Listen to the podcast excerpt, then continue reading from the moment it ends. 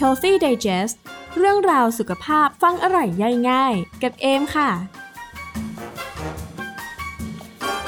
สาวๆเคยสงสัยไหมคะว่าทำไมเวลาที่มีประจำเดือนเนี่ย มันมักจะมาเป็นแพ็คคู่กับอาการปวดท้องเสียแถมบางทีเนี่ยแยกไม่ออกเลยค่ะ ว่าตอนนี้กำลังปวดท้องอึหรือว่ากำลังปวดท้องประจำเดือนอยู่กันแน่นะคะ เป็นความรู้สึกที่แบบแยกไม่ออกบอกไม่ถูก ไม่รู้ว่าคนอื่นก็เป็นกันหรือว่าฉันมโนไปเองคนเดียวเนาะ วันนี้เอ็มเลยมีคำตอบจากแพทย์หญิงถนอมสิริสติถิตสูตินรีแพทย์นะคะ จากโรงพยาบาลพญาไท2ค่ะว่า การมีประจำเดือนกับอาการท้องเสียเนี่ยมันมีความเกี่ยวข้องกันหรือเปล่า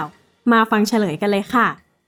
ต้องอธิบายให้ฟังอย่างนี้ก่อนค่ะว่า ปกติแล้วเนี่ยผู้หญิงจะมีการตกไข่ทุกเดือน ถ้าเกิดว่าไข่เนี่ยไม่ได้รับการปฏิสนธิในเดือนนั้นค่ะ ทีนี้พอไม่ได้มีการปฏิสนธิเนี่ยไข่มันก็จะฝ่อแล้วก็ทำให้ระดับฮอร์โมนเนี่ยเปลี่ยนแปลง แล้วก็ทำให้เยื่อบุโพรงมดลูกของเดือนนั้นเนี่ยหลุดออกมากลายเป็นประจำเดือนนั่นเองค่ะ ทีนี้เนี่ยประจำเดือนกับอาการท้องเสียเนี่ยมันเกี่ยวข้องกันยังไงใช่ไหมคุณหมออธิบายให้ฟังอย่างนี้ค่ะว่าตำแหน่งของมดลูกเนี่ยมันจะอยู่ด้านหน้าของลำไส้ใหญ่ค่ะ ซึ่งในช่วงที่มีประจำเดือนเนี่ยร่างกายจะมีการหลั่งสารตัวหนึ่งค่ะ ที่ชื่อว่าโพสตาแกรนดินนะคะ ซึ่งเจ้าโพสตาแกรนดินเนี่ยมันจะไปกระตุ้นให้มดลูกบีบตัว เพื่อให้เยื่อบุโพรงมดลูกเนี่ยหลุดออกมาเป็นประจำเดือนนั่นเอง แล้วมันก็มีโอกาสไปรบกวนลำไส้ให้มีการบีบตัวบ่อยๆ ได้เหมือนกันค่ะทำให้สาวๆบางคนเนี่ยรู้สึกปวดท้องเหมือนท้องเสียเนาะซึ่งแต่ละคนเนี่ยก็จะมีการหลั่งสารโพสตาแกรนดินออกมาไม่เท่ากัน รวมถึงการรับรู้ความเจ็บปวดของแต่ละคนเนี่ยก็ไม่เท่ากันสำหรับคนที่มีการหลั่งสารโพสตาแกรนดินออกมามาก ก็จะทำให้รู้สึกเจ็บปวดมากค่ะ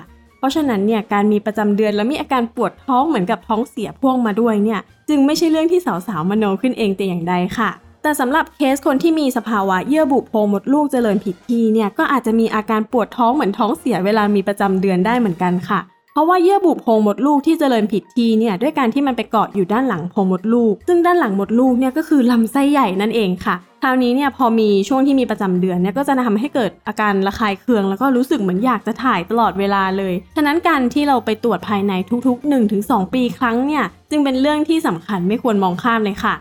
นอกจากนี้สำหรับสาวๆ คนไหนนะคะ ที่มีอาการปวดท้องประจำเดือน คุณหมอยังแนะนำวิธีสังเกตง่าย ๆ ค่ะว่า ถ้าเกิดว่ามีอาการปวดประจำเดือนแบบนี้มาตั้งแต่ช่วงวัยรุ่นแล้วก็ยังปวดเลเวลเดิมนะคะ ไม่ได้ปวดมากขึ้นหรือว่ามีปริมาณประจำเดือนที่มากผิดปกติเนี่ย จะยังถูกจัดอยู่ในกลุ่มปวดแบบไม่มีรอยโรคนะคะ ซึ่งยังไม่น่าเป็นห่วงเท่าไหร่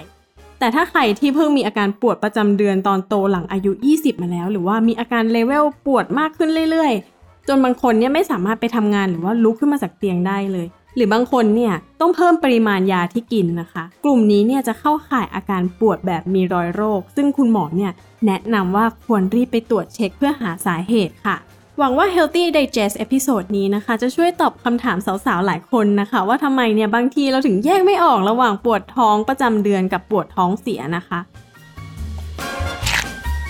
สำหรับใครที่ชอบฟังเรื่องราวสุขภาพฟังอร่อยย่อยง่ายแบบนี้ อย่าลืมติดตาม Healthy Digest ได้ทาง YouTube Channel ของ Health Addict Spotify Apple Podcast แล้วก็ Google Podcast ด้วยนะคะสำหรับวันนี้เอมแล้วก็ Healthy Digest ขอตัวลาไปก่อน สวัสดีค่ะ